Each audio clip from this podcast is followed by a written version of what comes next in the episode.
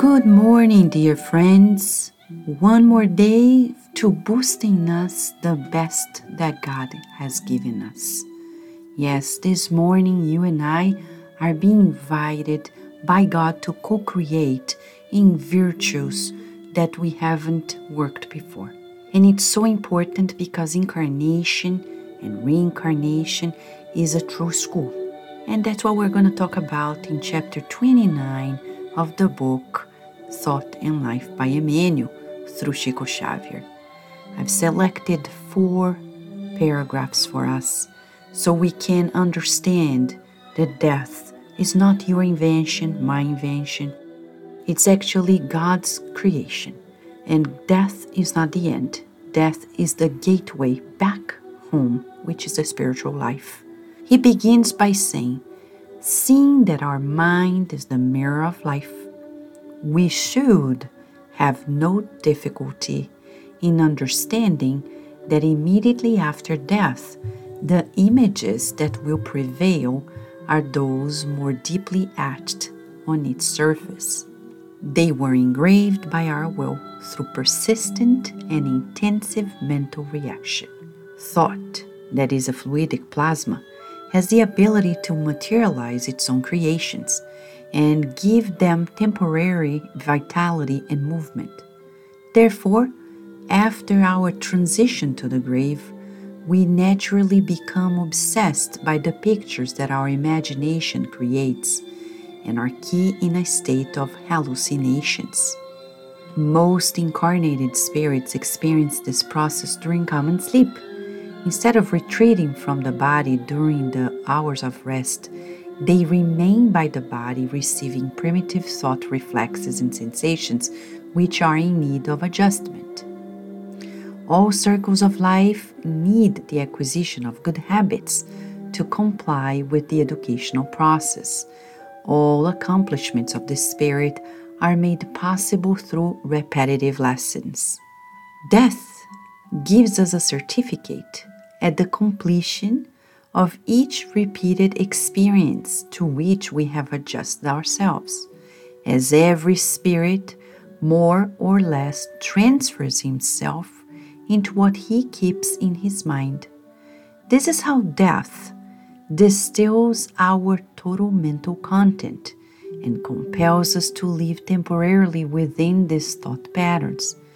If the content is good, we have our portions of heaven that correspond to the best we have built within ourselves.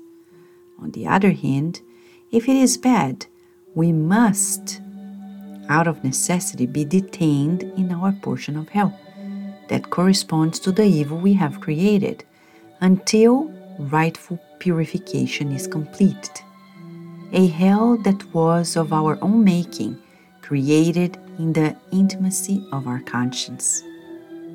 Everything that deviates from the law of love and progress, that does not follow the principles of renewal and sublimation, causes blockages in the mind.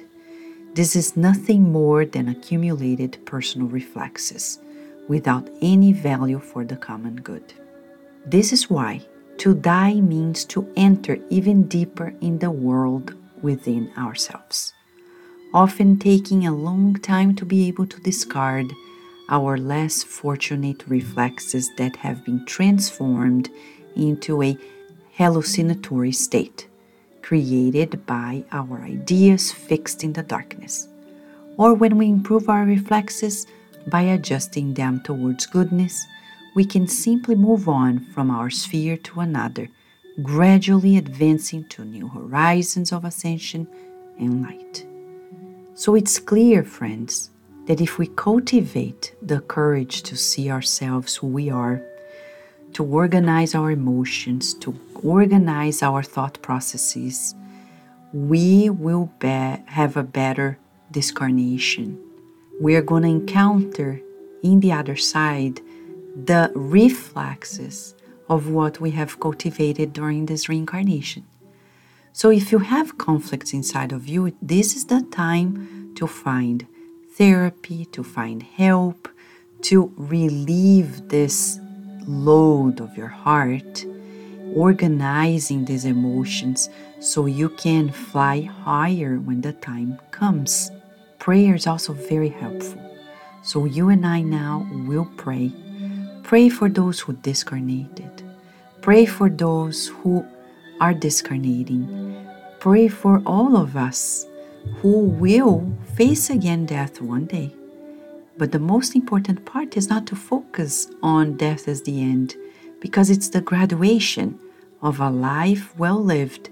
We're going to focus on the well lived life of the now.